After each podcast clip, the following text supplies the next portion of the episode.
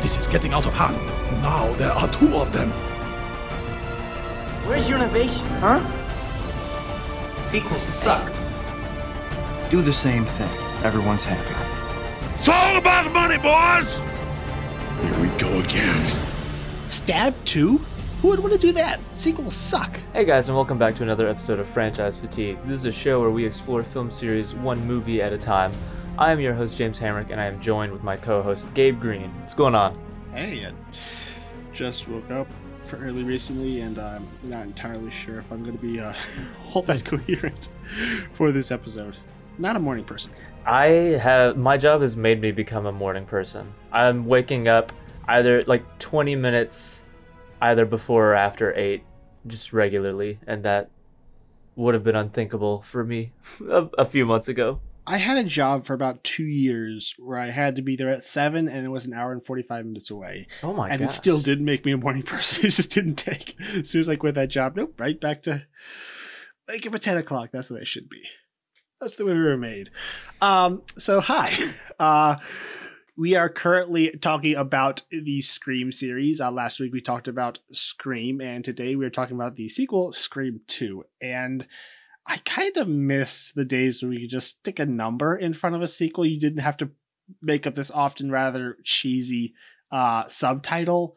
The, the subtitles just get more and more ridiculous. Well, also, so rarely do they actually are they actually all that representative of of what's in the film. They just seem to get more and more just vague and oh, this like oh, something the focus group thought might be uh, cool right now. I like a good subtitle.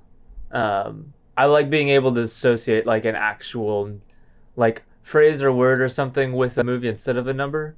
But on the other hand, I also do like just like the overt embrace of like serialized like this is the first one, two, three, four. If they make another Iron Man and stick a stupid subtitle on it, I'm just gonna riot. so yeah, but before we get into our discussion on Scream 2, I want to ask you guys if you enjoy this movie to please uh, head over to iTunes and uh, leave us a rating and review, and then like us on Facebook, where you can keep up to date with all the latest episodes and leave feedback that can be right on the show. So we didn't get a lot of feedback this week, uh, but James, you want to read the one we got? Yeah, we only had one person write in, uh, and one of his comments was really long, and we normally wouldn't read it, but because uh, he's the only person who commented, uh, I'm going to go ahead and read everything, and I also like a lot of what he said. Uh, so his first comment said, Honestly, I dig the entire franchise, though for me it goes Scream, Scream 4, Scream 2, then Scream 3. Uh, he says, uh, Scream as a whole franchise was really brilliant. At a time when horror was relegated to mostly B movie affair, hey, I love B movies, so yeah, that was okay with me. It breathed some much needed fresh air back in the genre and revived it, particularly the slasher subgenre. It was a tongue in cheek commentary on violent horror movies and poked fun at the various tropes of slashers while at the same time making it fresh by subverting things we'd seen done a million times before. All right, uh, so moving into the uh, main discussion of the film, I want to talk a little bit about the uh, production of this film. Um, so when Kevin Williamson uh, had pitched the original script for Scream, uh, he sweetened the deal by including the treatments uh, for two sequels. And uh, following successful test screenings of the first film, Wes Craven was offered the job to direct the two sequels. And after the film proved to be a massive hit, uh, the sequel was officially put into development in March of 1997 with Williamson writing, and they cut it out before the end of the year, which is just nuts. Yeah. For the cast, uh, all of the, the primary cast of the original all returned. Uh, this included Neve Campbell, David Arquette, Courteney Cox, Jamie Kennedy, and Liev Schreiber. Um, also, I failed to mention this last time, but the voice of Ghostface is Roger L. Jackson, who also voices Mojo Jojo on the Powerpuff Girls. And an interesting thing is he was he was never um he was never uh, you know shown to the other actors. He was always he was on set, but he was kind of kept separate, and they never saw his face. And like all the interviews with him on like the documentaries, he's kept in shadow, like he's like for the witness protection program or something. Yeah, I think there's there's something I don't know if it's a book or a documentary, but there's something that refers to him as like one of Hollywood's like weirdest secrets. Just like for some reason they just like it's this joke to just treat him as this unknown. It's really funny. But joining the cast for the sequel um, are Sarah Michelle Gellar as Cici Cooper, who had like a really big year. Uh, this is kind of whenever she was blowing up. I think this is also the same year that um, uh, Buffy the Vampire Slayer started. And she has started. Uh, I know what you did last summer, which was also Oh, written right. by uh, Kevin Williamson. Yeah, and so uh, this was definitely I get maybe not a big get because she was just now blowing up, but there No, was definitely I was watching the documentary. She already was a huge star. Like she's in this film because she's Sarah Michelle Gellar and she wanted to be in the film. Okay, yeah. Um, Elise Neal uh, as Sidney's roommate Hallie, uh, Jerry O'Connell as Sidney's boyfriend Derek, who is also a fairly big like uh, not teen star, but like kind of coming out of that uh that time. I could totally see his face on like a wholesome family sitcom poster. Oh, for sure. Um, Timothy Olyphant as Mickey, uh, Lewis Arquette as local sheriff, who is uh, David Arquette's actual dad. Uh, Duane Martin as the new cameraman Joel. Jada Pinkett Smith as Maureen Evans. You Well, know, Pinkett at the time. Do it. Just Pinkett at the time. Oh, that's right. Um, Omar Epps as Phil Stevens, her date. Portia de Rossi and Rebecca Gayhart both appear as uh, sorority sisters, Murphy and Lois. Chris Doyle and Philip Pavel appear as different police officers. Kind of like prestigious uh, theater actor David Warner appears as the drama teacher. He's so good. Yeah. Uh, he, man, his voice is incredible. The Christopher Doyle thing is weird because he's like a like a legendary cinematographer and he's just kind of randomly in here. just popping in to say hi. Um, Nancy O'Dell as uh, she's a reporter who was actually in the first one as well. She just kind of shows up throughout the series. Um, and Laurie Metcalf, uh, who you think is Debbie Salt, but is later to be revealed as uh, Mrs. Loomis. But yeah, like you said, uh, with Michelle Gellar being a big st- uh, a big name, as well as um, like Timothy Timothy Olyphant was a, a bigger person. Even we have a like a cameo of Joshua Jackson in there as well that I didn't mention. Um, so there's a lot of bigger up and coming. Don't forget the the stab cast. That's right. Sorry, uh, I do have that here. Uh, Tori Spelling in a like a really really funny uh, continuation of uh, of the remark in the first one where she's like, yeah, they're probably just gonna get Tori Spelling to play me. Uh, they do in this one. Tori Spelling plays. Um, or Tori Spelling is in it, Luke Wilson is in it, and Heather Graham all play themselves uh, as characters in the Stab films. But yeah, because of the success of the original, they actually really wanted to continue uh, with that idea of of getting more household like names with marquee value, uh, like they did with Drew Barrymore, but even more so like by continuing with the returning cast as well as adding these other names that people recognize. Yeah. And because of the financial success, they were able to do that with relative ease. So uh, shortly before filming was, was to start, the script leaked out onto the then uh, very, very fledgling internet, spoiling uh, the entire film's ending, revealing the killers. Um, in the original script, it would have been Mrs. Loomis, uh, Sydney's boyfriend Derek, uh, her friend Hallie, and Cotton would have all been killers. I'm really not sure how that would have worked. Uh, so they decided you know, what you do is uh, let's rewrite the entire film. And this was like right on top of filming, going into filming. So and it was also complicated by the fact that uh, Kevin Williamson was off trying to get Dawson's Creek off the ground. Uh, so that meant that Craven also kind of had to come in and help do writing, and they were like kind of going back and forth between Williamson trying to get stuff together. It was just a, a total mess trying to get this film, you know, the story together after having to you know re- rebuild it so late in the so late in the game. They impl- they implemented some really strict security measures over the new script uh, that are kind of commonplace now for highly anticipated films. Uh, Williamson said that he wrote like several dummy scripts as decoys. They um, they were printed on paper that couldn't be photographed. Uh, then they would number the script, so if one got leaked, they would know who leaked it. And of course, they did this, the thing that you know George Lucas did on uh, with on Empire Strikes Back, where they wouldn't give the cast uh, you know the script or you know or any of the information you know until right before filming. And it often meant that they were actually literally like writing the film at, you know right before they were they were going to film it, which is usually not a good way to make a movie. Filming began in June of 1998, uh, just six months after the first film's release, and filming was divided between Atlanta, Georgia, and LA. Uh, Peter Deming, who replaced the original DP in the first, in the final week of filming for Scream, uh, came on this film as the cinematographer. Uh, and for the uh, fictional Windsor College, the Scott Agnes College outside of uh, Atlanta stood in for it. For the post production, due to the um, the difficulties that they had getting uh, the original through the MPAA and uh, avoiding the NC-17 uh, rating, Craven actually did something uh, pretty strategic in his attempts to just get a get a quick R rating and bypass the whole the whole thing. Uh, he said uh, or he tried to like manipulate them by sending them versions of the film that had been edited actually to focus the gore and like accentuate it um, to a point that he didn't even want to use. Like these weren't even things he intended on including in the film. Uh, one of the things he included was like reusing a clip of uh, Omar Epps' character being stabbed in the ear three different times. Uh, it's only once in the in the movie, uh, as well as an extended scene of Randy's death that like actually showed his like throat being slashed in front of the camera. He said that uh, his reason was that parts of the film that they actually wanted to keep would be more acceptable when viewed right next to the enhanced violence. But yeah, because of this, it was actually a lot easier to get this through. Yeah, they they actually they they just approved the super violent cut. So that's that's just funny. Like one of the few times where the director's actually like pulling out violence of his like on his own accord instead of being forced to. Uh, for the music, uh, Marco Beltrami returned to score, um, though there's actually uh, a bit of Danny Elfman in this. The choral track Cassandra Aria, which plays during a scene where Campbell's character performs a play, as well as during the film's finale.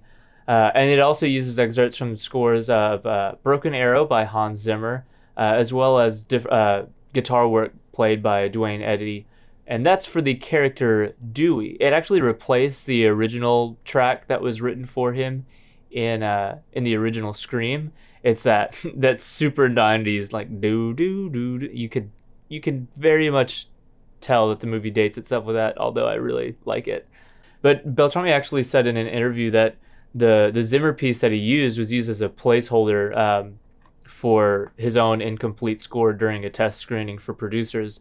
Uh, but the test audience reaction to it influenced the the studio to keep the Zimmer piece, and they wanted to reduce Dewey's theme, which uh, which Beltrami had already written, because of uh, because of the positive reaction. It actually kind of usurped that track as like the theme for the character.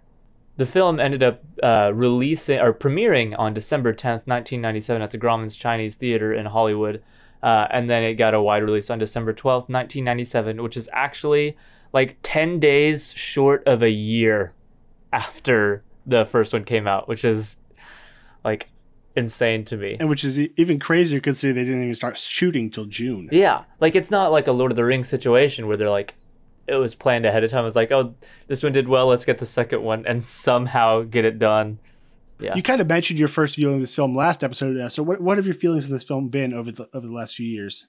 Yeah. Um. So I remember, yeah, like the first time I watched it, it w- I actually had it as my least favorite. I don't really remember really? why. I think my initial feeling was like they killed Randy. How dare they? well, I think I thought for me it didn't really do anything new. It felt too derivative and as cheesy and ridiculous as like three was. I was like, ah, it just felt more entertaining. And then um, yeah, for for whatever reason, it just it didn't quite work as well for me. And then we rewatched all of them last year, um, and I did it like I completely turned around on it, um, and I really couldn't decide which I preferred between the original or this one, um, and I'm kind of still around that area. Like rewatching it for the podcast kind of confirmed the feelings that I had last year, which was just that this was way better than I gave it credit for. Um, I think the movie is super well made. Uh, and it's like there's like anything, not anything, but most of what I find derivative about it, I actually think is like intentional. And so a lot of the criticism I had uh, kind of went away and and is still not really present anymore. And I just I really really like watching this now. Yeah, so I, I watched it shortly after seeing the first film, and I didn't like it as much as the first film, but I really enjoyed it. and I, I hadn't seen it again until uh, yesterday, and I'm pretty much the same place. I enjoy it a lot. I don't like it quite as much as the first film, but it's really good. And just to start off with, I really like the way this film deals with the characters. Like it, it, every character who returns from this first film has gone through a lot of growth or regression or just it, like they're not the same. The events of the first film have affected them all in massive ways. And, and none of them feel like oh you like this character in the first film. Well here they are again you know just just the way they are or even more so. Each one of them feels like they've they were all very effective by you know by what happened in the previous films. Um some of them like randy might have gains self confidence from it, and others like uh, Dewey might have like actually been like really damaged by it. But each one of them is kind of is just is just like uniquely positioned. I think in, in a way that you know great sequels do. and I, I just like that we get to see, and this goes for all the sequels. I, I like that we just get to see these people, you know, react in realistic ways, and just kind of each, you know, each film is just we get to see them in another chapter of their lives reacting to the previous chapter, which is I think is just one of the, the unique pleasures of franchise storytelling and I like even as the I mean we're not gonna you know really be talking about three and four, but even as those get a bit more you know ridiculous, especially three, I still love like the genuine care and love for like these four. Uh, well, you know five until this one. Um, what ended up being these four main characters throughout. They've done you wrong, Randy. but it, it just makes watching it a lot more enjoyable whenever like their survival isn't done because like well like eh, you know with the the Friday the Thirteenth movies, the the leads are always killed like right there. If they survive, like they're the first to die in the next one. I cannot tell you how much I hate that trend. Yeah, and that's that's even done unfortunately, um, with uh, the lead character from Dream Warriors who just shows up to get killed in the the fourth one on Elm Street, and so for for these for these movies to like really care like well what would happen to these people? Where would they be here? How would they be dealing with this you know? Um, it's so refreshing in this genre now.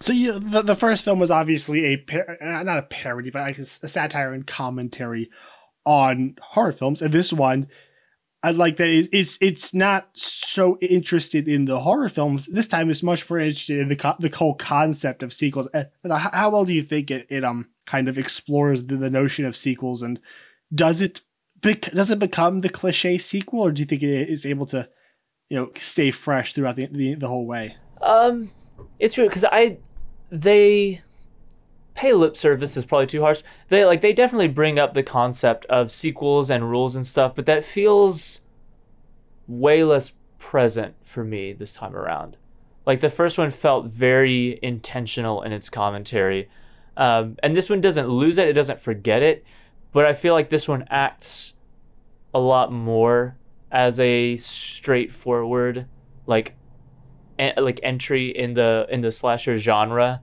Um, you know, you've got scenes where where Randy and Dewey are like sitting down and talking about suspect. You know, who could it be now that we're in a sequel? You know, the rules are different. The film school, film classes, and and the whole the whole, the whole finale is pretty much about sequels. Yeah, but the thing is, I feel like even in the finale, if you reduce that, it's still like it still holds up. It still makes sense. I don't I don't really feel as if like that's the point of the finale or or or that it's even like super embedded in what's going on. Like there's definitely you've got uh, with the I'm forgetting uh, Timothy Olyphant's character's name, but with Mickey. The, do it. Mickey. Mickey. Yeah, with the character of Mickey, um, you definitely have that desire to like ride onto the fame, continue it, you know, like like live out the sequel. But you know, I mean, both he and the uh, like the idea literally get shot down, um, and it kind of returns back to the more classical reveal of who it is, this and that. Like with the reveal and with the way it all plays out, it doesn't feel like ha we do we're doing this as a as another piece of commentary. It feels much more like we're doing this because this is kind of how the series is going to work. And in a weird way, I don't even like mind that. Like whenever Mickey gets up and you know for that last kill, like that happens in all of them. And I would kind of be annoyed if it didn't. It's exactly how I felt like with the Rocky movies. Like they all end, and regardless of who wins, everybody just rushes the ring and the same track plays. And if that's ever gone, I get upset. I, I do like that they do it always do it a little differently here. Yeah, having a having Mickey be the one to come back from behind, like I I definitely like that. They're just shooting her in the head, like just to be sure. She's definitely not coming back. So yeah, but uh, you know, I say all of that not even really as uh as anything negative because I I think the movie itself isn't trying to be quite as much of a of a commentary on the genre this time around. There's, it's definitely present. Like I said, it's not that it abandons its its roots at all, um, but it feels like it functions on its own. And I don't even. And again, to clarify that, I'm not using that as a way to say the first one doesn't function on its own. It's just, yeah, I, I don't feel the concept of commentary and satire quite as present in this one as the first one. Uh huh. Yeah, it, it, it's really like the first one. It's really focused on you know taking these characters on a journey, especially Sidney, who I think once again has a really I don't know, maybe even a much darker journey in this film. There's a whole sequence where she's kind of uh, the theater teacher uh, compares her to Cassandra, which I'm not at all familiar with the myth, but according to his interpretation, it seems to be very much about a character who who like sees sees a truth or a, a coming doom and can only watch and is, a, is like a helpless I'm just a helpless victim, but a, a helpless witness to like the horrors that are coming. And while she doesn't, I, I wouldn't say she entirely loses agency and she's she's only a victim. She really, she also is very much kind of trapped in this cycle and a lot of crap just happens to her. I think like one of the darkest moments in this film is when uh at the climax when you know her boyfriend's strung up. Yes. And uh Mickey's like, you can drop a facade partner. We've got her. And like he's like he just turns it around and makes her doubt, you know, that maybe her loyal boyfriend is actually the killer. And then the moment that she starts doubting him, he shoots and kills him. Yeah. That might be the darkest thing to happen in this entire series. Yeah, I just I put in my notes like this scene is just cruel. it's just it's so and uh, not even in a bad way. like it makes for a compelling watch, but it just it's so mean to her sometimes. Um because like you've got that you've got that idea that you know she could be and one of the things um, and i know that we agree on this one of the things that they could have done is just like gone the uh, the halloween remake uh, this year's or last year's halloween remake yeah that was 2018 yeah uh, and just like completely gone from the world absent completely all holden up by yourself um, but they didn't you know she's a character who's trying to get back to her life she's trying to not live as a victim. And I, I love where she is at the opening of this film. Yeah, well, you know, she she just looks at the numbers like, oh, this is just Greg so and so number, blah blah. blah. Like that scene is like I really like that as an introduction, like back into where she's at.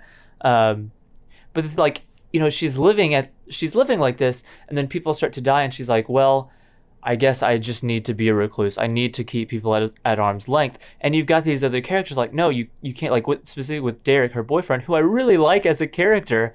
Um, and yet, you know, as the audience, when he's saying, like, no, you can't do this, you cannot let them win like this, you have to, like, there are people who care and love you and want to help you. She, because of that, you know, she, with the, the singing scene, which I really, really love that scene It's so bad but so so cute. Yeah, it's that's the thing. Like it's it's cheesy and ridiculous, but I think in in ways that completely work. But like you know, and then she hugs him because like it's it's like this reuniting with him. And one of the, like the most depressing things about it all is you know what she says to him is you know if you keep like if you're close to me you you are in danger and th- there's definitely that suspicion of last time it was my boyfriend so there is that there but i still think either way, like she genuinely does have two reasons to keep him away. Like maybe she can't trust him, and if she can, then he still doesn't need to be around. And that is like that's completely true because he gives her the necklace which it, like which is what results in him being tied up and gets him killed. So literally this statement of love, this statement of I don't care, here's this physical representation of why I love you. That act is what gets him killed. But she also leaves him before the finale.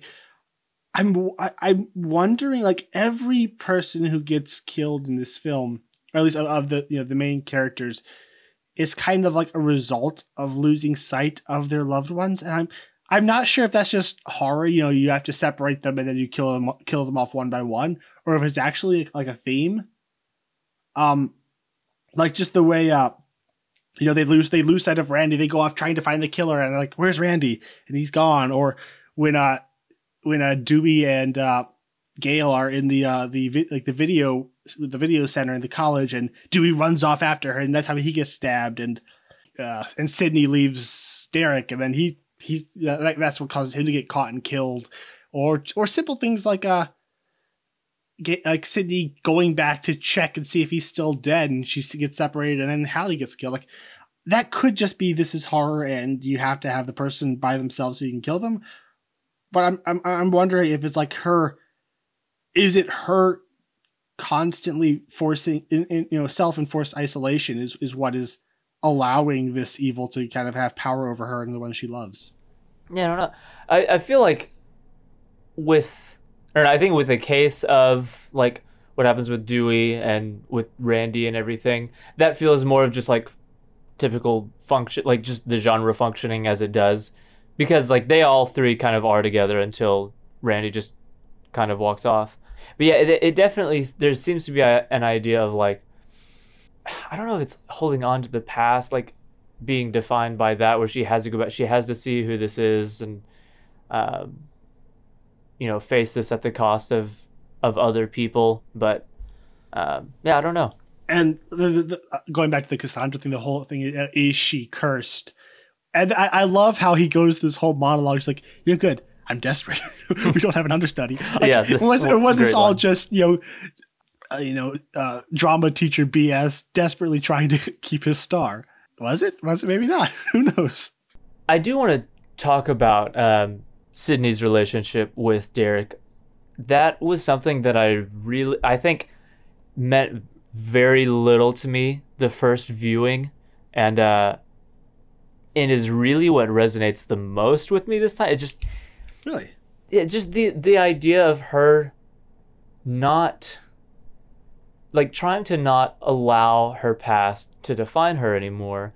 Um, you know, she's she's not afraid. You know, you could have started this where, you know, that idea that she had before of like not wanting to be intimate with anybody. Well, you know, that got reinforced now, and so now, uh, I'm not going to let that happen. But she doesn't, and so she gets on. You know, she finds somebody she likes, and then just the bringing up like paranoia and suspicion back and her having to wrestle with you know is this is this me being naive? You know have i really learned a lesson? Um, is the writing on the wall? Is this guy clearly you know the next billy loomis? Or am i allowing myself to just be paranoid? Um, am I like not allowing myself to move on and to live this new life? And so there's all of this inner turmoil going on. And what I find just like so tragic and sad about it is, you know, come to find out, Derek really is just a good guy who genuinely cares about her. And so he's just, he is this victim caught up in all of this where he's trying to, he's doing all of the right things. Um, and yet because of the just the complex nature of the situation the understand like the understandable paranoia uh, her previous boyfriend also reassured her number of times you know it's not me i would never do this to you. And so i i think because i like sidney as a character so much and and as we already said like that scene just feels like the darkest the series ever gets um it's probably like their their connection together and what happens and the way it ends is just like the most emotionally affecting I think the series is for me just because of mm-hmm. how much like just how much the movie beats her up and like is constantly pulling her in different directions where there really isn't any easy answer and any direction you go is probably going to result in the death of somebody like pushing them away keeping them close something bad is going to happen. And yeah just the fact that he plays it up like such a well not that he plays it up the fact that he is such a good guy. Because like i said I, I do really like that scene in the cafeteria. I also i also like the way it's shot just pulling the camera back almost like it was a musical. Um, but it's just, it was really fun and it's very obvious that that he cares that there is genuine concern.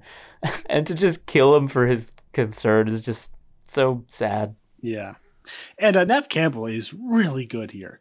Um, you know, there's none of the kind of naivete and um, you know, high school girl sweetness that she had in the first film. It's very there, there's like like she starts off the film very you know pretty strong. She's you know really trying hard, and that as the things happen is just like this gigantic weight is just crushing her for the entirety of the film and like she's at, at, at like this stage of fragility for the whole film and it's, it's i think she plays it really well without without, without ever coming across as weak but she still he still allows you know the, the darkness to really get to her. Yeah.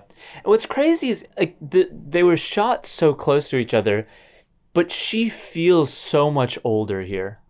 Like Yeah. she genuinely feels like a naive like high schooler in the original, and here it she feels like somebody with the past, somebody who's experienced trauma and has grown from it, and is like she feels very very strong, like with experience and wisdom and uh and like almost a hardened nature.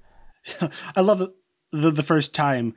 The, fir- the first time she you know hears Ghostface on the, uh, the phone like she doesn't she doesn't even play around like, you know why don't you show your face you effing coward Just like she just goes on the attack Yeah, yeah. That that's just what really took me off guard whenever I you know was looking into the production and stuff because I, had no idea that they were like back to back releases just because of how well they were able to like portray um, distance and time and and character growth. It almost it almost feels physical. Like it just feels like I'm looking at somebody who's just genuinely grown years. You know, there's years of time between the last one. Yeah. Um. One question. The, uh, on this second viewing, uh, Buffy or Sarah Michelle Gellar's death almost felt like it was a little out of place. Like, I, I, I, I like this film a lot, but I feel like the structuring is a little odd. I'm not sure if that's simply an artifact of having to restructure the entire film and you know change up you know character motivations and who characters are. But like th- that that sequence is clearly trying to replicate the Drew Barrymore sequence of the first film, which is kind of odd because that's what the opening sequence with uh, Jada Pinkett and Omar Epps is doing. Um, it, it is it's kind of it, it felt a little strange this time because like and also her sequence her scene is really short like compared to the first compared to like the Drew Barrymore sequence it's obviously replicating and like there's so much less stalking and chasing like she's killed off pretty quickly and I, I'm almost wondering like if if that entire sequence was only there because Sarah Michelle Gellar wanted to be in their movie. To me, it it's the, reminder that Ghostface is back and he's was kind of accomplished by you know the the, the opening sequence and she's not and and uh, Buffy isn't exactly um connected to any of our main characters. She's just kind of uh, it was it, it just struck me as a little odd this time. And especially since that sequence feels so rushed and kind of over so fast and, and then the way that sequence immediately leads into Ghostface attacking Sidney and like I almost wish like I almost wonder if it would have been like it would have flowed better if, if we just maybe combined those two attacks, you know, killing uh, Buffy and then combining the attack on Sidney and you know wounding Derek and and kind of jump starting the plot. Because it feels like we have the opening, then we kind of like we have the opening sequence and then we kind of go back into normal life and have just like you know that that that 20 20 you know 20 minutes of just setting up characters and then we have to jumpstart the plot again with her so my only real criticism is is her lack of involvement with the rest of like the cast and the story. But I actually like that it's used to jumpstart the plot again. Like, you know, you have that initial scene, the murder at the new stab one, and uh, at the at the stab film, and I think how needing that second kill as a true announcement kind of reinforces the the paranoia of the film because I think what I like about the having like 20 minutes of just establishing characters and where they're at after the kill is it kind of, you know, I, I don't think that Sidney sees that and immediately thinks like, well, you know, it's back. Here we go again. Like time to be up on the guard. And you know, so Dewey comes back and he's like, "Hey, I just want to be around. I want to watch you in case anything happens." And she's like, "Well, I can't just you know not live my life." And then there, there's this idea of if I react to this, you know, am I being paranoid? It's happened, but is it related to me? And so Mhm. the the kill after is is like the the true like unmistakable announcement. Um, I I think it's going. The second kill is what's going to have her like reinforce her paranoia going forward. It's like you know, I thought it wasn't back. I thought it wasn't me. but that's accomplished by having him in, immediately attack her after killing Buffy Yeah, and that's the thing. The immediate a- attack is one of the things that almost feels weird to me because you can almost like ha- the attack on her in the first one makes sense because I I don't know if I I don't think that they would have actually like killed her. I think one of the points of that first attack on on Sidney in the the original is so that you could see, or is so that you could establish, you know, Billy as potentially somebody involved.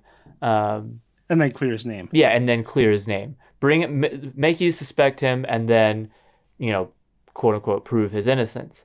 Um, but I don't think that that's like nothing like that is being accomplished here, and so Well, we we, we suspect uh, Derek for a bit. Like they kind of like they give him the, the, the pity me cut on the arm that misses every uh, vital Yeah. vital artery. Um, but the thing, so like that makes sense, and as like external to the film, to us as audience, it makes sense for what it accomplishes for us. But the thing is, the first one accomplishes that while also working in the context of the film of like like trying to trying to have her suspect him so he can clear his name, like bring himself up as a potential um, killer, and then like prove his innocence in front of her. Like it makes sense in the context of the original story. But this one, like while it makes sense for what it does for the audience, it doesn't exactly make sense within the context of the story. What if it was a uh, say like Laurie Metcalf just jumping the gun because she doesn't care about uh, Mickey's movie. Like she doesn't care about the sequel. She's just here to kill to kill Sidney. He, and he's the he's kind of the distraction and the and the, the bait for the cops. Yeah, so the thing is I almost if that is the case, and I don't even know if if I would say it's definitely not, but it, if it is, I wish it was explored more because one of the one of the issues that I do kind of have after the reveal is because of just her so explicitly stating like I don't care about any of this. This is ridiculous. I'm here for revenge, blah blah blah. That she would go along with the theatrics as long as she did just doesn't Well, she make a lot of sense in get- retrospect. she had to get uh Sidney alone somehow, but also also she had to have, have she had to have the an, another killer out there actually, you know, doing all the murders so that like she could commit her own murder inside of the. Uh, it's like a, it's like the opening of Jack Reacher. You, know, you gotta you gotta kill a bunch of people so you can kill the one person and not make it suspicious. Yeah, and this is like that movie made that point clear, and I don't know if this one does. Like, it makes sense. Like the logic of it all is sound. It's just I feel like it's Well, she's a little quick, right?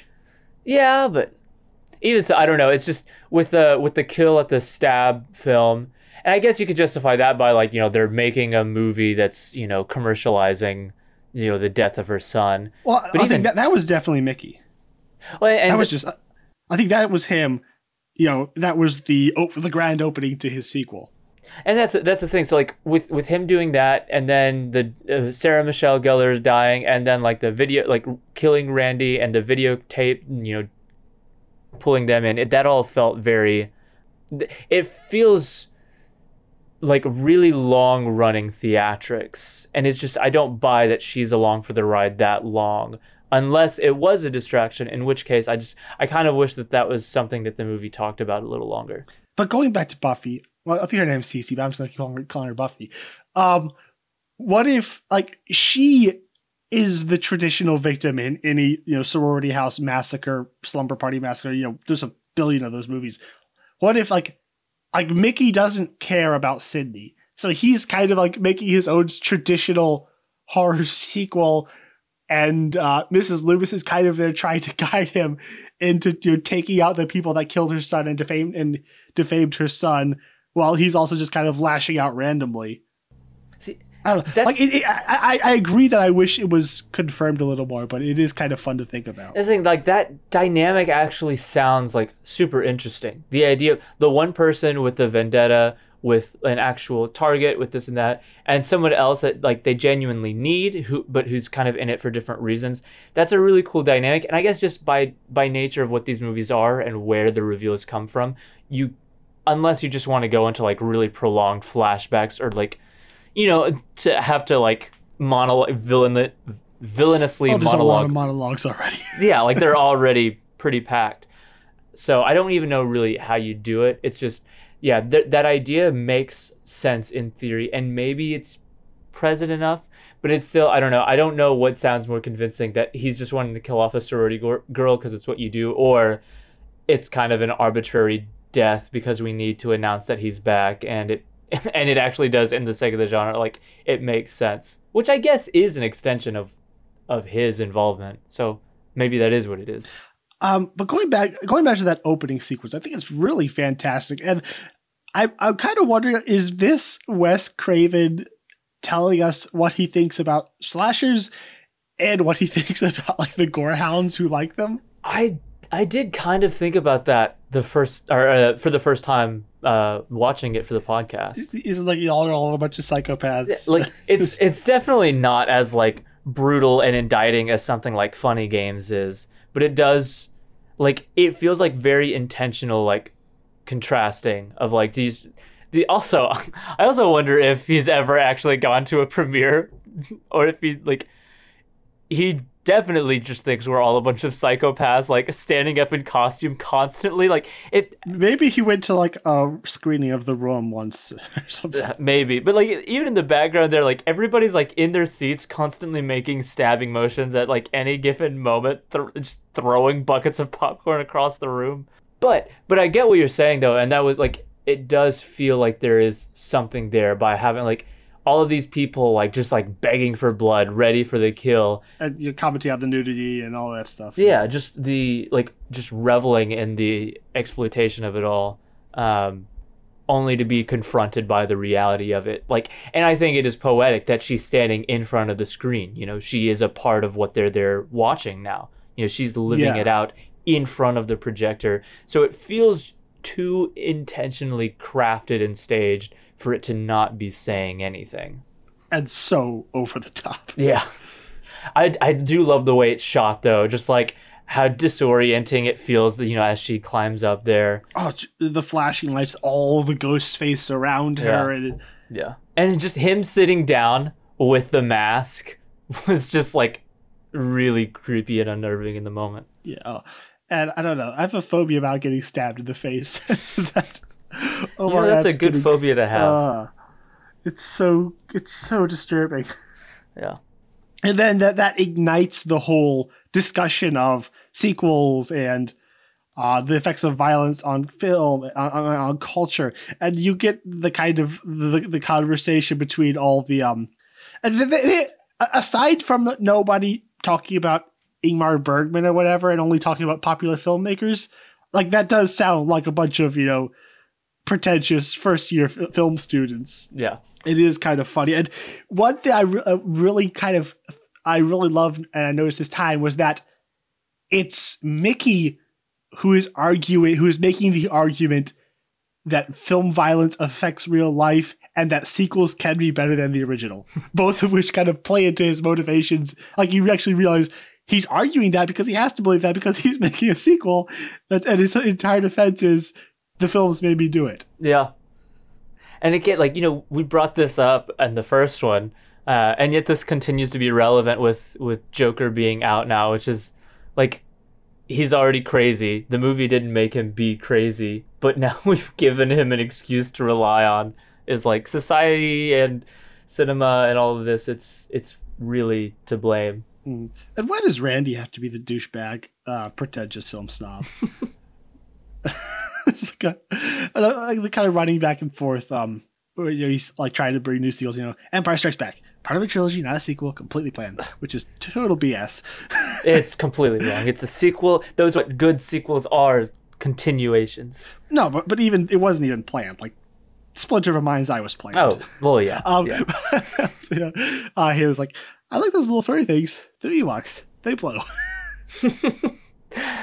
Timothy Olyphant is great. And I think another issue with this film is that he completely disappears for the entirety of the second act. Like the second half of the film, he is gone. He isn't like he doesn't even I don't know if, I don't even know if he has a single scene. Maybe like one. And I think that kind of hurts the actual reveal. But that said, like I love Timothy Olyphant, but the dude has like he's when he wants to be crazy, he is so good at it. Yeah, he's he's like he's almost got like borderline Jack Nicholson eyebrows when he wants to. Like he could just turn on the the crazy look on a fly because he is like very like like conventionally handsome. He seems like the typical college kind of not college bro, but you know, just the a regular guy that you'd cast in these movies. And then whenever it's time for the reveal, he's able to go full on crazy, and you look and it's like, oh yeah, like how was I not seeing this before? Like he, He's having so he looks like he's messed up.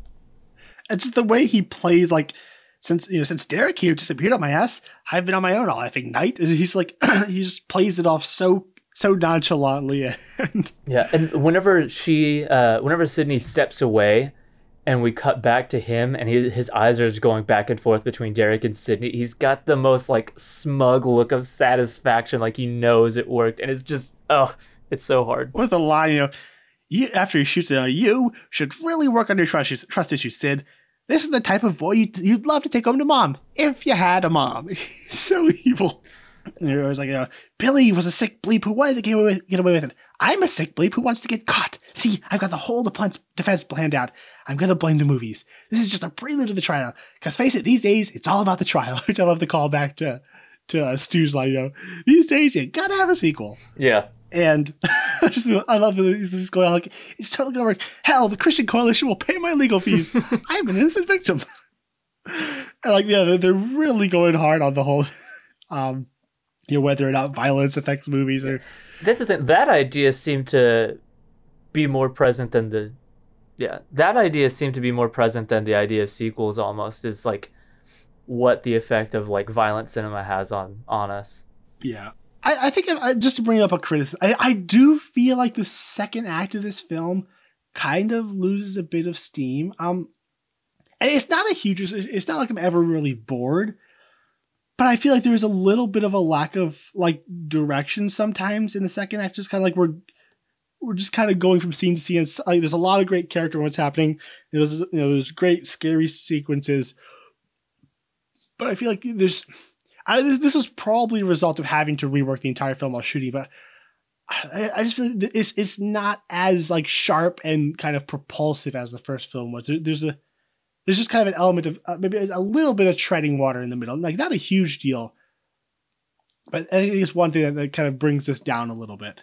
Like the, the I feel like the climax, you know, picks up and is is, is fantastic, but I feel like it, it, there's a bit where it just kind of doesn't know, doesn't entirely seem to know where it's going. So my I'm actually mostly okay with the second act. My own like my biggest criticism is we'll get it like it's involved in the climax, even though I really enjoy it. The I'll just say now, again, we'll talk about it whenever we get there. But I'm not a huge fan of the like the Billy Loomis's mother reveal. Oh, really? Um, I love. yeah.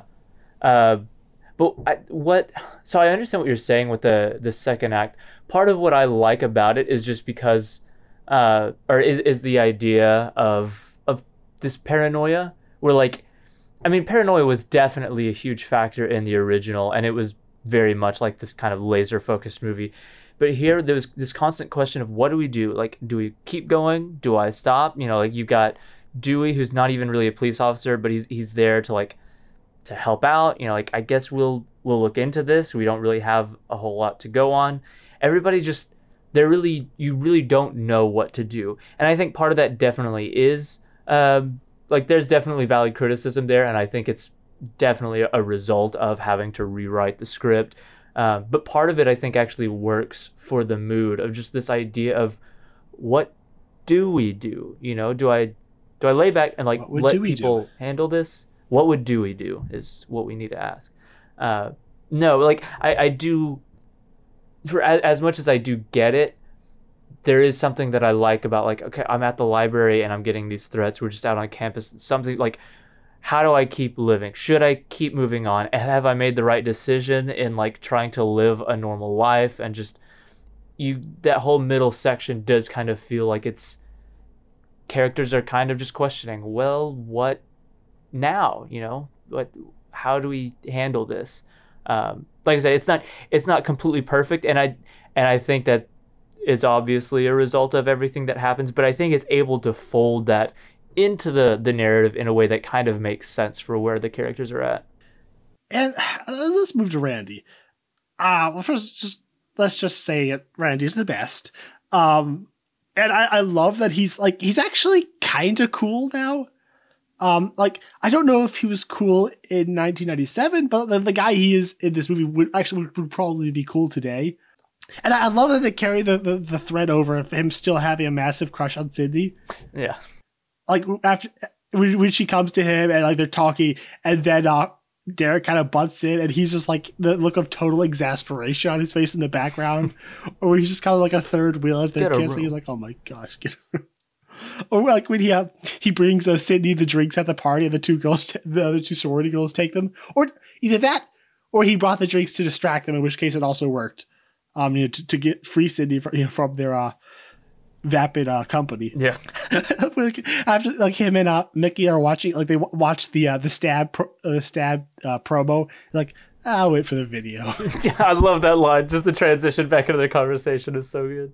Also, like, just real quick, I love just recreating that scene just as a as a straight B movie because you had that like that whole scene with with him, you know, kind of like hitting us like idiot, and here you just got Luke Wilson just like completely overacting, be like, oh, stupid.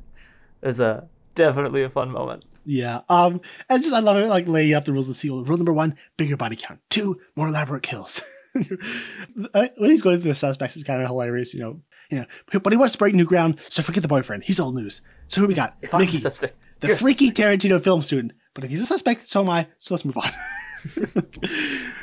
Well, maybe let's not move on. well, if I'm a suspect, you're a suspect. Good point. That's your point. Let's move on. Well, speaking of the roommate, I just watched I, I Know What You Did Last Summer, and Jennifer Love Hewitt's character has pretty much like the exact same black, incredibly chipper roommate who's constantly uh, trying to get her uh, you know, to, to open you know to open up and get out into the world after, after like a haunting uh, tragedy. So apparently Williamson wasn't entirely original in his characters, but she doesn't die in that one. I just the line, you know, Please, this is me, Randy, the unrequited love slave of Sidney Prescott. Believe me, I know all about obsession. So, what what are your thoughts about him actually dying? I'm gonna spoil the movie Serenity. Uh so if you if you haven't seen that, just skip for about ten seconds. Or actually, no, I'm not. Okay, uh, uh, in the film Serenity, a major one of the beloved characters from the TV show dies at the beginning of the third act, and what it does for that film is it makes you believe something that almost no action films ever do. That it, not not only can anyone die, but that all of them may well die in that finale. It just gets really grim, and there, there that film has a sense of stakes. And this is the uh, the Firefly Serenity, not the Matthew McConaughey and, and Hathaway movie from last year. Uh, it has a sense of stakes and weight to that finale that I've that I've so rarely felt in action blockbusters. And the pr- the price was you just had to randomly kill off a beloved character. And what I think Randy's death does for this film is it maintains that beautiful sense of tension and scariness that the first film had. Yeah, because in the first one, you didn't know who you were gonna end up with as your core characters, like for the series. Yeah, Because Rose McGowan very much could have been that until she died. and so could have Billions too. Yeah, Uh, but I I think that is undermined in all future sequels by the choice to keep uh, Dewey alive. But I, I love Dewey, so I can't complain too much. But I don't I don't think that I don't think the next two sequels have the same sense of danger that the first two films have, and I think that's due to the choice to kill just randomly kill off Randy. That said, I hate it with everything in me, and I want my precious Randy back. Um, so yeah, I'm at least glad he got to be a total badass in the 30 seconds leading up to his death.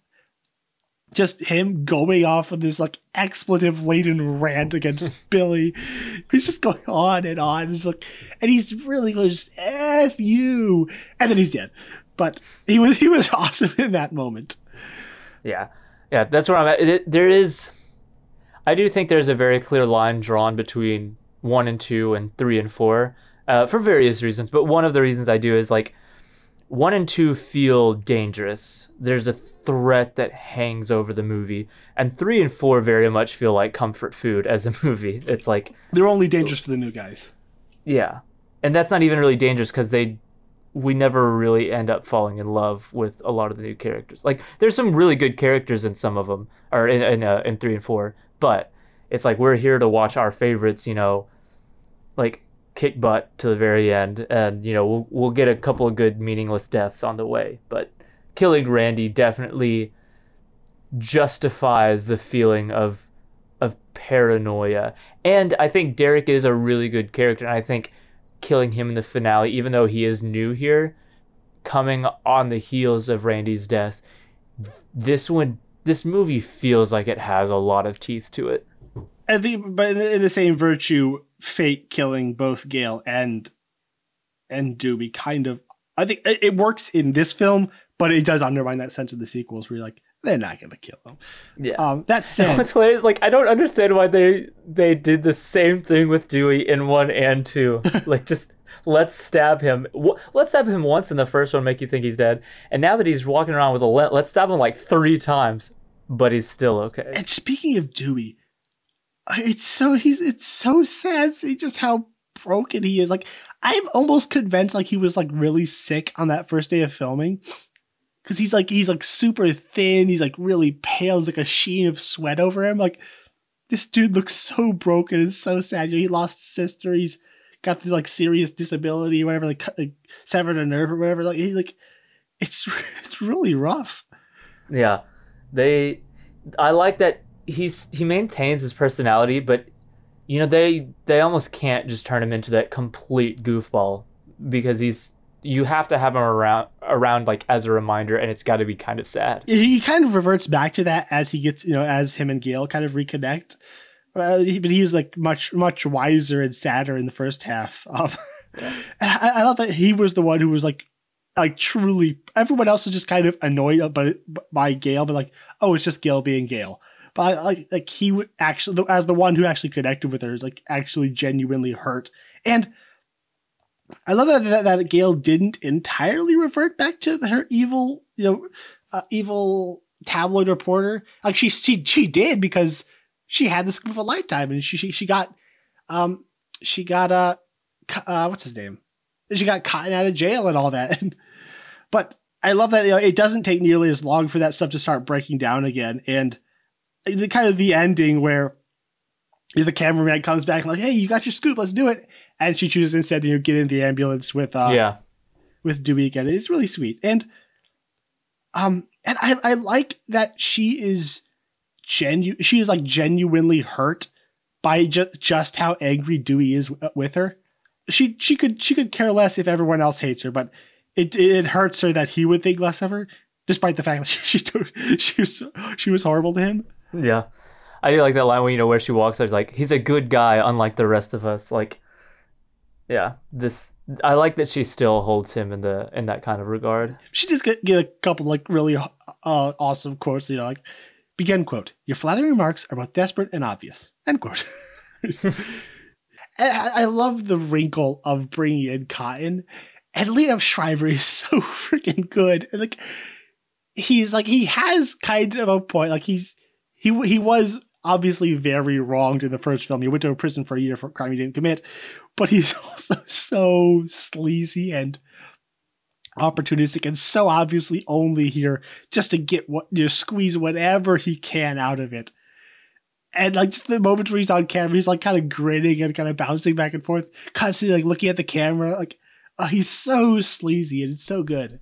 Yeah, I that's that's a decision that I really like about this movie is like it could have easily have just turned like tried to either have him be the killer or just like the like the ultimate good guy. Be like hey you wronged me and is fine. Like there's there's different ways that they could have gone that would have felt like okay yeah I mean I guess that makes sense. That's kind of what you do.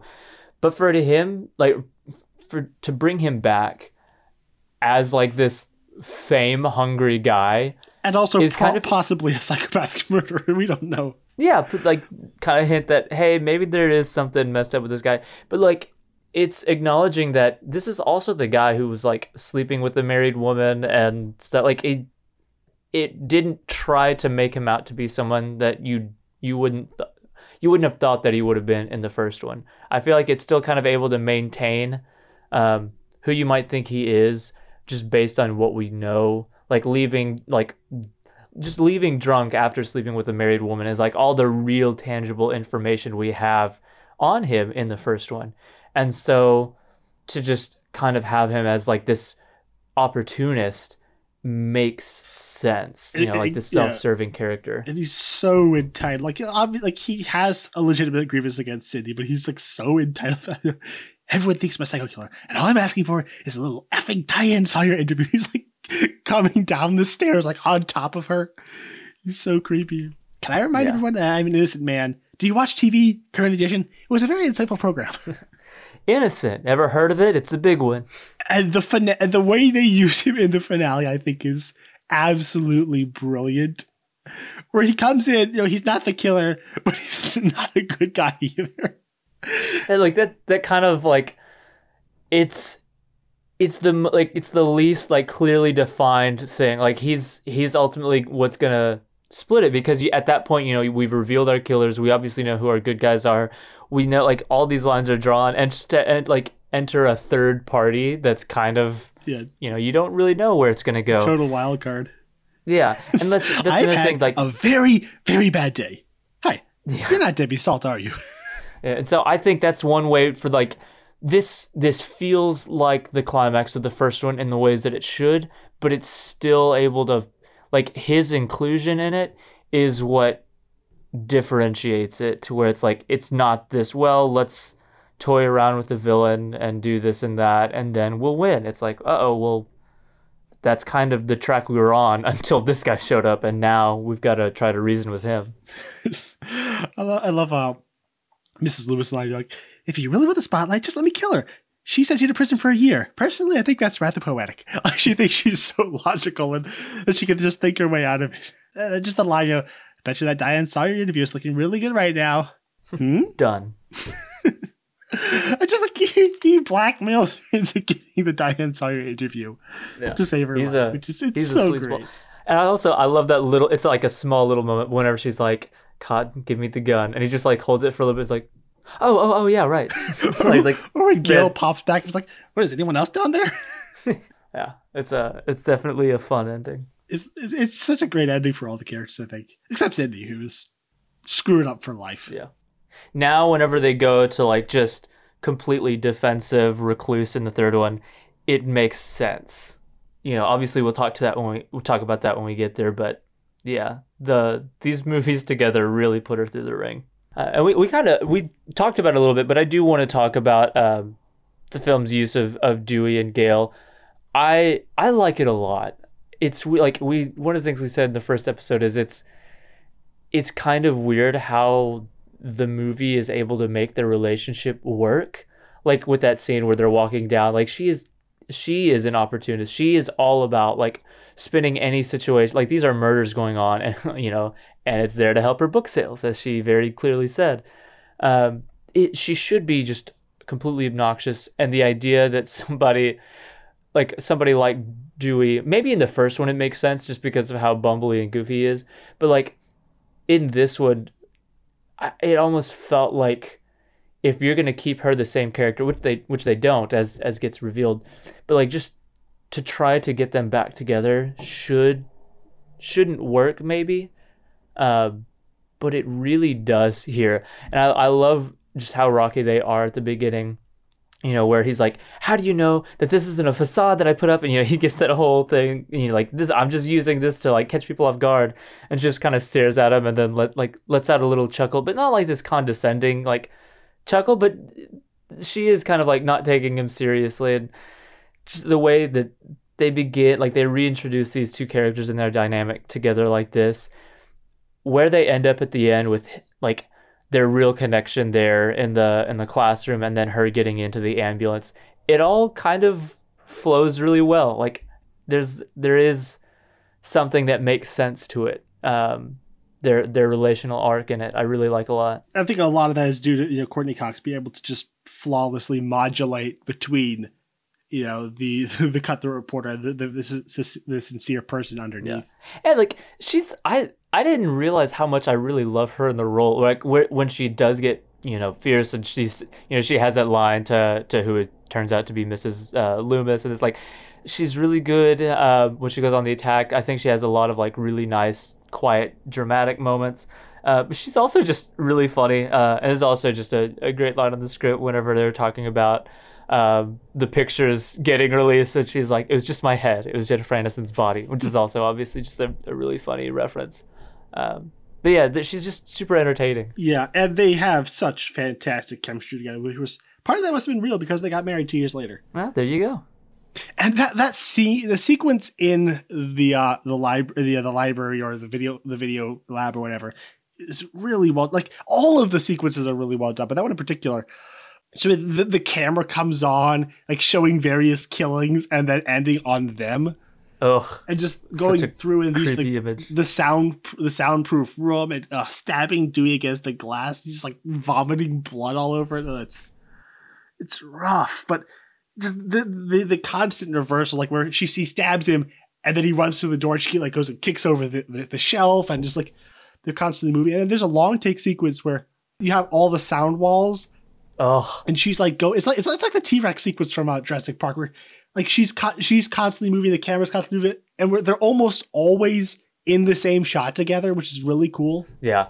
And just the way they kind of move to the just again the steady cam work all throughout this film is absolutely amazing. And another thing that is a continuation from the first one, a really good use of like geometry, like using the space to to really highlight the scene. It's always using the location, each location, to its fullest, and I think that it really comes to a head in the finale on the stage. I just like it's. I think it's really you know, poetic. You know, we've had that moment. We've had all of it's you know happening on stage, and then when when Sidney finally turns it around, and like the, she's using the props and the special effects and and just all the, all the levers to kind of torture uh, Mrs. Loomis. Um, and I, I love that she's she really is able to get her licks in, uh, like on both Mrs. Loomis and on Mickey. Like, Yeah. she might not. You know, she might not be able to beat Mickey up, but she does.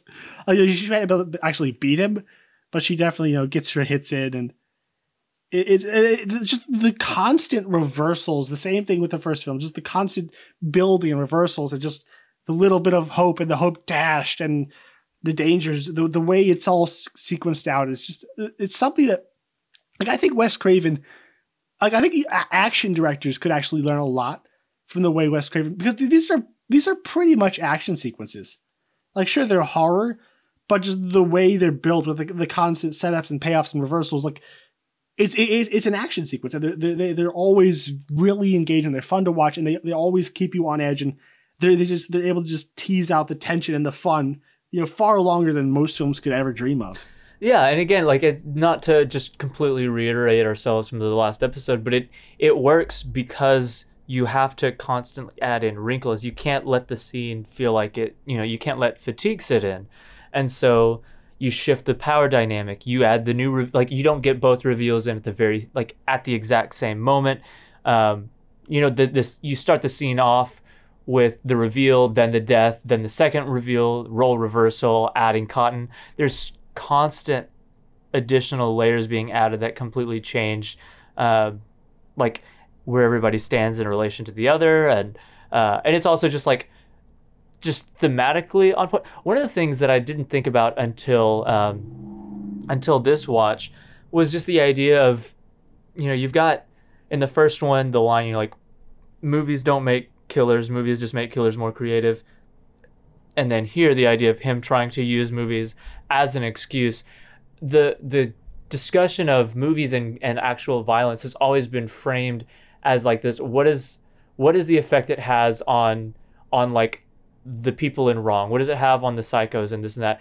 And in her conversation with um with her drama teacher i should have written the line down but he's talking to her and he like he's alluding to this idea of you know being a part and he admits it's only because there's no understudy and he's desperate but like one some of the reason he reasoning he gives her is like there's almost power in art. Like you can almost you can almost reverse the conversation to where like what we say in art could help the conversation. You know we can't just we can't lose art to those who would hide behind it as a you know as a defense. And so for her to literally be using the play and put it on the attack, like to turn the theatrics against the killers and use, like, actually use it against them, uh, was an idea that I really liked a lot. Of like, not not losing the battle, like just this conversation surrounding art, not losing it to them, but using it um, actually like in an active way was Mhm. something that I thought was really cool. and the, the, just the setups and payoffs that happen in the finale. The, the thing you mentioned, like the the, we, the first time we see the play, uh, the, the, the sequence with the guy stalking her, like with all the people with the masks. That's my that might be my favorite sequence in the in terms of like death or potential death. That is yeah, like they're all they all have masks and they all have knives, and the ghost face just keeps flitting in and out of frame. It's the art there is like destroying, crushing her. Then, as you said you know, in the finale, she kind of turns it on her on turns it around. I think you know, a nice setup and payoff, and it's just lit things like uh you know the way Mickey is defending the idea of art influencing life and sequels being better than the original. that kind of plays into his motivation. Um, other things like the the, the Diane Sawyer interview, it into a cool part, and it's just like it's a little one that happens at the beginning of the finale that I uh, just find kind of funny, where um when uh, Sidney is describing her two uh her two guardians, like you know, she tells about one, and they're like, like he's single, I think he's gay, and then in the end, it, towards the end, was like where uh, Hallie asked, you know, where are you taking us? He said, you know, if you ask, if we told you, we have to kill you, and then the guy pipes up, don't ask, don't tell. uh, just like it, it's it's just a really clever movie that, that's always like I, I think it it loses a bit in the second act, but when it's on point, it's all it's always it's really it's always working to you know to get to give the just to go the extra mile to be entertaining. Uh, Let's talk about Mrs. Loomis. Um, I love her. Why didn't you like her? um In other words, why are you wrong, James? Well, I'll tell you why I'm right. Um, it's on rewatches. I don't feel like the reveal enriches anything. It feels it feels arbitrary, and, and I I don't feel like like you have to have it to where like when you rewatch them, like oh man, there were all these little clever things stating this and that, but like just to have her as what feels like just like this not throwaway character, but just this character who's constantly around Gale. And I also like this kind of plays I into like that she's she's always actually in position to be the killer. Like you, you don't she she has a reason to be there. And she's Debbie Salt. She has a great reporter name, and like she, she's kind of the, the Gale Weathers wannabe. But she's always like there's there's moments where she like beats Gale like to one of the kills, like and you never suspect her, but like she's always in position. That gets into a, like a logistical problem I have is like she's always out in the open. She's always with Gale. She's always around these scene like the scene of the crime and this and that. But she's only ever in a position that uh that Sidney could notice her at the very like during the finale. Like she's just out out in daylight, out discuss like speaking with almost all of our other main characters at any given point and at the very end it's like mrs loomis it's like where how did you not see her at any of these other major moments where she's just like Well, she's constantly 50 like pounds lighter sur- and had a lot of work done. It's called the makeover suite. You should try. sure it. but she she saw like but the thing like whenever she first steps out like sidney instantly is like oh it's mrs loomis well, because she's actually looking at her because she's pointing a gun at her. I mean, it, it's I don't know. It just it does not. It, it feels very. I don't know, like not lazy or maybe a bit cheap of just like because if if that being the only defense is like well I you know she it's hard to notice but like everybody else is like I think there are scenes where like Sidney talks to Gale that Mrs. Loomis ends up showing up in. Like they're talking and there's cameras around and she walks away and Loomis like is like you know, you could say like oh well she was waiting for her to leave, but I don't know, it just feels way too for somebody who's like taking the time to do all this and there's all of all of this setup and all of this planning for her to just like be around everybody and conveniently miss the lead who could I like identify her just it feels you know like not completely earned. And again it's like the the character that she puts on of just like this wannabe reporter that that nothing really changes with that character except like well i mean i guess she's not she's not really a wannabe reporter it turns out but like it doesn't add anything It gave her an excuse to be there. I mean- I mean, sure, but like, even so, I she could have. There's no reason she couldn't have just been like renting in a like staying in a hotel room the whole time. I don't know. I, I, for me, it works because like it, it kind of fit together the way she's kind of like been seamlessly woven throughout the film. But I think even even if I even if I didn't like the reveal, I still love uh, Laurie Metcalf's performance.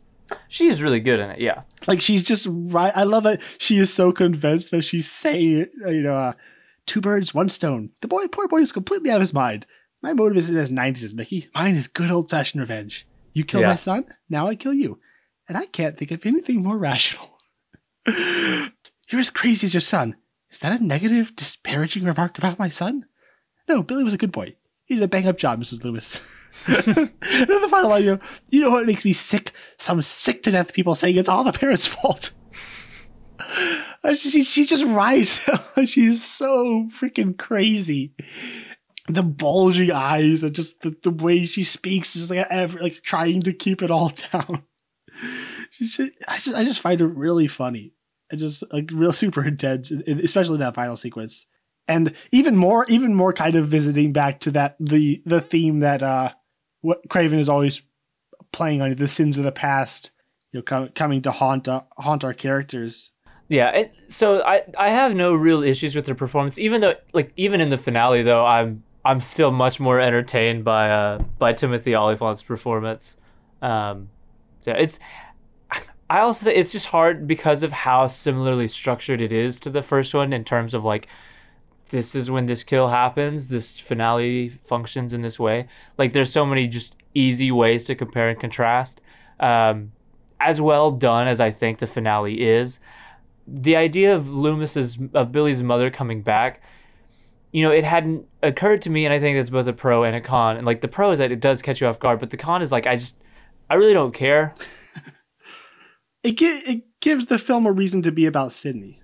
Yeah, definitely, and that's the thing. Like, I, so I get it, it keeps it keeps the, the curse on our characters. Yeah, so it definitely it, it functions well. It's just I don't know because of her like the actual character of Billy Loomis's mother is absent from the film because I really don't think like that reveal changes anything like aside from like logistical stuff of like it's what she does to get there because she's so the the idea of the of the mother is just so absent from the film when it's revealed is like oh okay. And then you know it's I, I really liked uh Stu's like the reveal of Stu just like this there's one guy who cares and then you've got the other guy who's just he was there for the ride he's crazy. But I really liked the reveal of Billy. I, Which Mi- Mickey is the Stu here. yeah and it's just I, I feel like the Billy to Mickey Stu isn't as interesting as like the original Billy.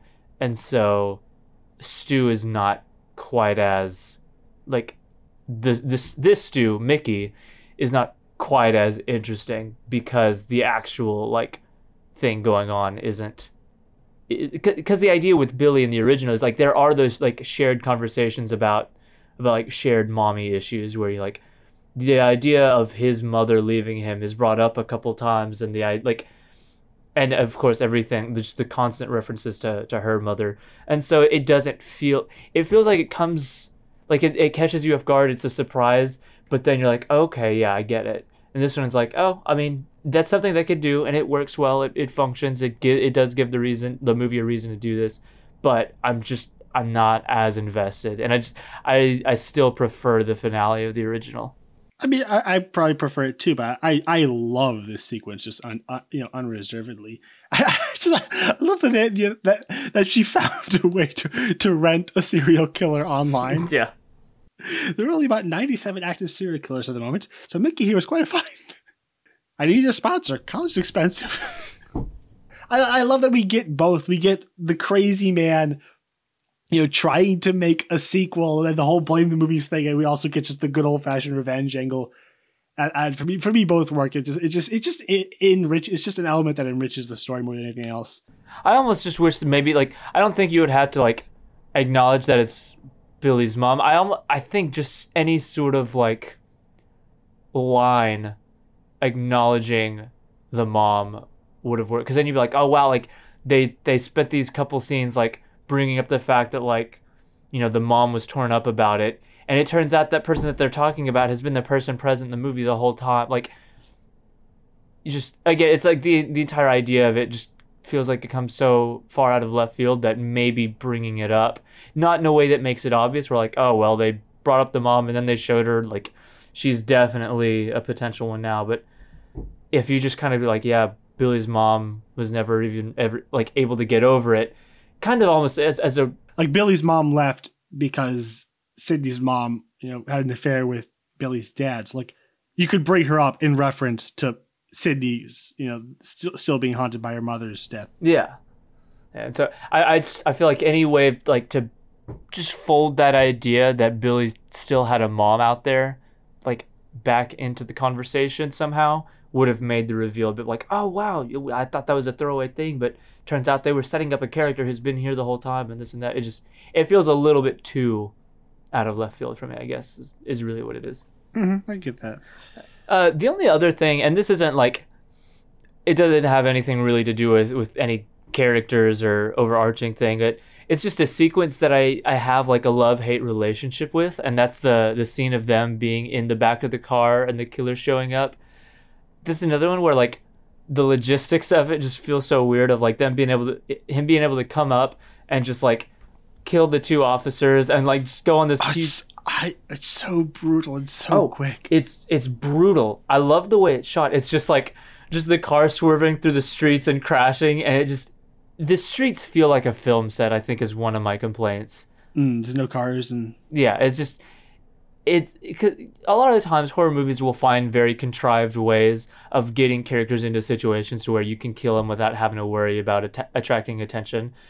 It's like even when it's contrived, at least they're doing their work to be like, okay, now we can kill him. Here's like, yeah, we're just out in the streets, driving like driving through multiple streets, crashing into stuff, and we're still the only people around. It, it felt very much like, yeah, there's a there's a crew behind the camera here. I the as morbid as it is, I love the death. Like just the poles going through the face and having the bodies squirm. It's such a gross effect. Like it's that reminder that like this movie doesn't like as consistently go for like these just brutal kills, but it still earns its R rating. like but also there's something so personal about the knife kills. I think in the way he shoots it. Like he he doesn't like he's not like graphic about it, but it's just something so it's really I don't know, just, just I think more disturbing than just the the usual Freddy or Jason kills. And so he's able to get those like personal, like upfront, face to face knife kills, and then just throw a few pipes through a guy's head and have his brain come out the other Is side. Is he dead? I think so.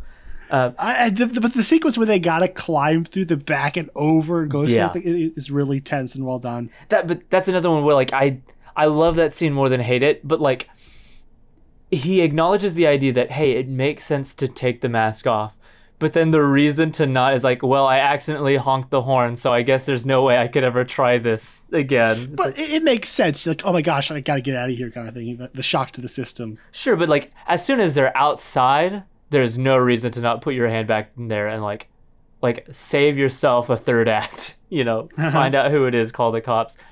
I, th- th- there's there's I, there's some kind of mystique though about the like while they're wearing the mask, there's something more. Yeah, I- Yeah. th- this thing for sure. It's just that's why I think he should have crafted that scene in a way where that wasn't an option. Because when she's saying like, when she's like, no, in the movies it's the stupid people who go back. I'm like, "Ah, wait, hold on, no, I, I get what you're saying, and you think that it would be stupid to do this, but for me it's like it was stupid to like be out of the car a foot away from it, and like and not save yourself the trouble. And it is because like yeah, we we're not ready for the reveal. The movie is not ready to to show its cards yet. And so to me it was it was on the movie to give me a more believable reason as to why we're not taking the mask off because in reality it's like yeah, we, people, you know, it's 97 people now have cell phones, you know, fairly consistently uh as is shown by them like in that really funny scene of them going to everybody who happens to be on the phone.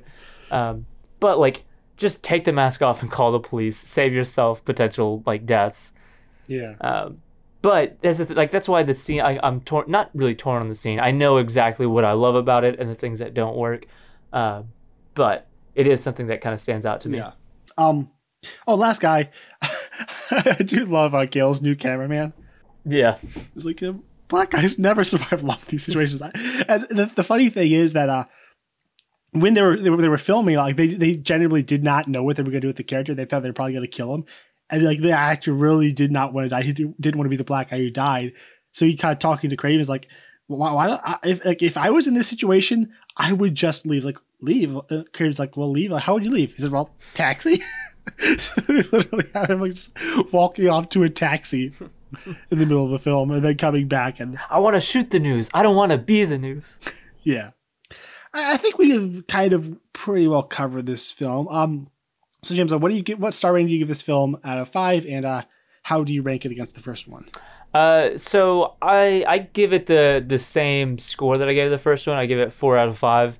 I uh, between like comparing them, there are things that I do actually prefer about this one. I think there Really? Like what? um, sometimes it feels a bit more even though like just the cinematography and like the composite like that was something that I really did like about the first.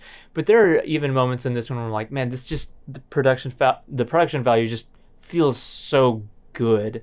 Um, and I like like we get to start already enjoying the characters, and just by nature of it being a sequel, um, they're able to do things that the first one really couldn't, which is like find really interesting and compelling ways of like figuring out how how to continue these people. You know like what do we do? What do we what do we say sidney is now? How did that affect like affect her? So just things that the first one couldn't do and so it's nothing against it. It's just i do like getting back with these characters and seeing things about it they don't have to like establish a connection between me the audience and them as characters anymore and just like Mhm. get right into the relationships of it um yeah i just i think the filmmaking despite the fact that it it's not in, in terms of its script and pacing it's not quite um as like just on point as as the first one is there are just the, the direction in some scenes i'm like i feel like even craven is kind of kind of grew as a director the way he shoots things is i liked a lot um Something just struck me what you said. Um, I don't, not entirely connected, but I think one of the reasons I don't feel this film has as much like tension and the, the, and the middle feels a little not not nearly as tight as the first film. I think the college setting and, and the fact that so much of it is like exterior daylight, whereas the first film had a lot of nights and also it's a small town and all, all, they're often kind of isolated in big houses by themselves, kind of off at off in the country. Whereas like there's less there's less places to feel safe in the first one. With this film, it's you just you can't really be. They, they try really hard, but even like you're not even scared in the in the scene where Randy dies. The shock of that is that oh my god, it, it, it's kind of a shock. It's not like it wasn't because you were scared the whole time. You Yeah. know what I mean? And it's it's hard for me though to count that as a negative because I think I actually really do like the shock that you get from that scene. Well, that, that scene I'm, I'm saying about, but that that tone kind of stretches to the entire film because so much daylight, so many crowds. Yeah, and also like this one definitely doesn't feel as scary as the first one. Uh, I still think the opening scene of the original is like this like the series peak in terms of like tension and scare. Um, but I, I I do kind of enjoy what we traded it for, which is just this kind of like ambiguity as to like what to do and where to go from here and how to how to handle it. Like it's, it's not it, it it doesn't get to be as tight and as focused, but I do think that we did end up getting something out of that trade between like local small town with isolation to like college campus like it's not like they try to do the same thing that they did in the first one where there's almost there there feels to be an acknowledgement of a change of setting that I, I think they do some cool things with. Yeah, I definitely agree with that. Um, so for me, I I think I'll give it uh 3.5 or 3.7. Since I cheated on the first one and gave it uh 4.25, I'll give this one 3.75. There you go. I, I like it a lot. It's it's a very solid sequel. Um, but for me, it, it it just lacks a little something there in the middle to kind of really elevate it to the, where the first one is. And even though I think the finale is pretty amazing and really brings the whole film back around and is just awesome for the for the entire ending, it, it just it does lose a little bit of steam in the middle for me. So moving into the uh, box office and the reception, uh, on its release, it earned 101 million domestically and 71 million in the foreign markets for a worldwide total of 172 million. Which I think is about one million less than what the first film made on its increase on moderately increased uh, twenty-four million dollar budget, which is about eight million more than the first one cost. It is the second highest grossing film in the series. As far as the critical reception, it holds an 82% on Rotten Tomatoes and a 63 on Metacritic, which is right about in the range of what the first film got. However, the audience score on the second film is only at 57% compared to the uh, the 79% audience score on the first film. Um, and also the uh, the like I w- then I went over to Metacritic is about the same as the first one, but on IMDb it has like a 6.1 compared to like the 7.2 of the first film. So I'm not I'm really I'm really not sure. Like as far as from what I, I hear like dialogue online most people seem to like it but but apparently there's a there's a marked uh, decline in people's uh, affection for this film. As far as the critics uh overall people they seem pretty pleased with the movie. It garnered like pretty similar very similar praise just, uh, you know the cleverness the way it played with the genre while also you know play, being a sequel but also a, a you know worthy entry in its own right um there was a lot of praise for uh, you know Craven's skill you know creating tension. Um, and there's but there are also the kind of the critics like oh it feels a lot like the first one. You know we've it feels you know familiar. We've seen it before. But even most of the the ones that do mention the familiarity were also kind of positive reviews who also just enjoy, enjoyed how entertaining it was.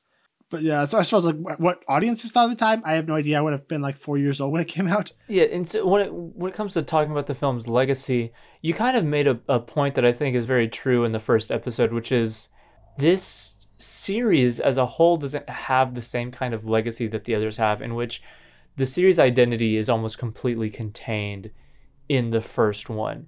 And like usually there's an acknowledgement of like the first one is always the best, kind of like with those other sequels. But you know, like when you think of Friday the Friday the Thirteenth, you think of him in the mask, and you think of like how ridiculous it gets that Jason goes to space and this and that. Um, whereas these other sequels feel like their identity is completely trapped within the first one. And that like if you mention Scream, they're gonna think about the first one. They're gonna think about the Drew Barrymore death and the the reveal with Billy at the end and and all of that. Um, and then, And then with, with oh yeah, the sequel's okay. yeah, with the acknowledgement that Oh, like the sequel's pretty good. yeah, there were uh, there were sequels to that. Um, and this wasn't a part of like our actual interaction as a podcast, but I was just talking about the movies on another Facebook group, and there was somebody else who's just like, yeah, I really like the first one, but you know the sequels weren't good, and it so there's also like there seems to be this this lumping in the second one with three and four. Like I even really enjoy three and four. That's just interesting because in my experience, like most like the, it, it- most of the legacy is, is is on the first film, but when people do talk about the second film, like yeah, the second one was pretty good. Yeah, there's the third one there's the definitely more of an understanding of the second one kind of like yeah that one like that one was like when they were still kind of trying but there are still like even fringes out there like of other people who are who do kind of they like scream is the original and then there were sequels. Yeah, yeah. So it's really not talked all that much about. Um, but it, of the sequels, it's definitely the most respected. And I know a couple people who do, who do like it more than the first film. Not many, but there's a, there's a couple. All right, uh, so that was our review of Scream 2. I hope you enjoyed it. If you did, again, I'll ask you to please head over to iTunes and leave us a rating review and subscribe while you're at it. And if you want to like us on Facebook, we're there as Franchise Fatigue Podcast. If you want to follow us on Twitter and Instagram, we're on both of those sites as Franchised Pod. And if you want to find other, other episodes, you can go to franchisefatiguepodcast.com. And where can people follow you, James? uh, you can follow me on Letterboxd i'm there as jl hamry it's j-l-h-a-m-r-i uh, and you can also follow us over on facebook at the outer rim a star wars group we are we just finished up uh rebels didn't we By the time this episode comes out, we'll be like really close to finishing up. Okay, yeah. So definitely uh, join us over there if you if you want to catch up on that series, especially considering we're about to move into Rogue One and then the original trilogy. So um, we're gonna have a lot of fun as we lead into Rise of Skywalker. So I'm also on Letterboxd, and there's Gabriel Green. Uh, you can follow me on Twitter as at Gabe A. Green, and I'm on, on Instagram as Gabe the Great Green. So next week, uh, we'll be talking about Scream 3, uh, which I know is the one everyone hates. I remember really enjoying it, uh, so I'm curious to see if it actually holds up or if I was just, I was just you know, a dumb kid at the time. I think it's bad, but I really like it still. All right, uh, so until next week, uh, we will see you in Hollywood. Now, if you'll excuse me, I have some oozing to do. Life's river shall rise. She said, but then only the strong shall survive. She said, but I'm feeling quite weak. She said, comfort and forgive me. She said,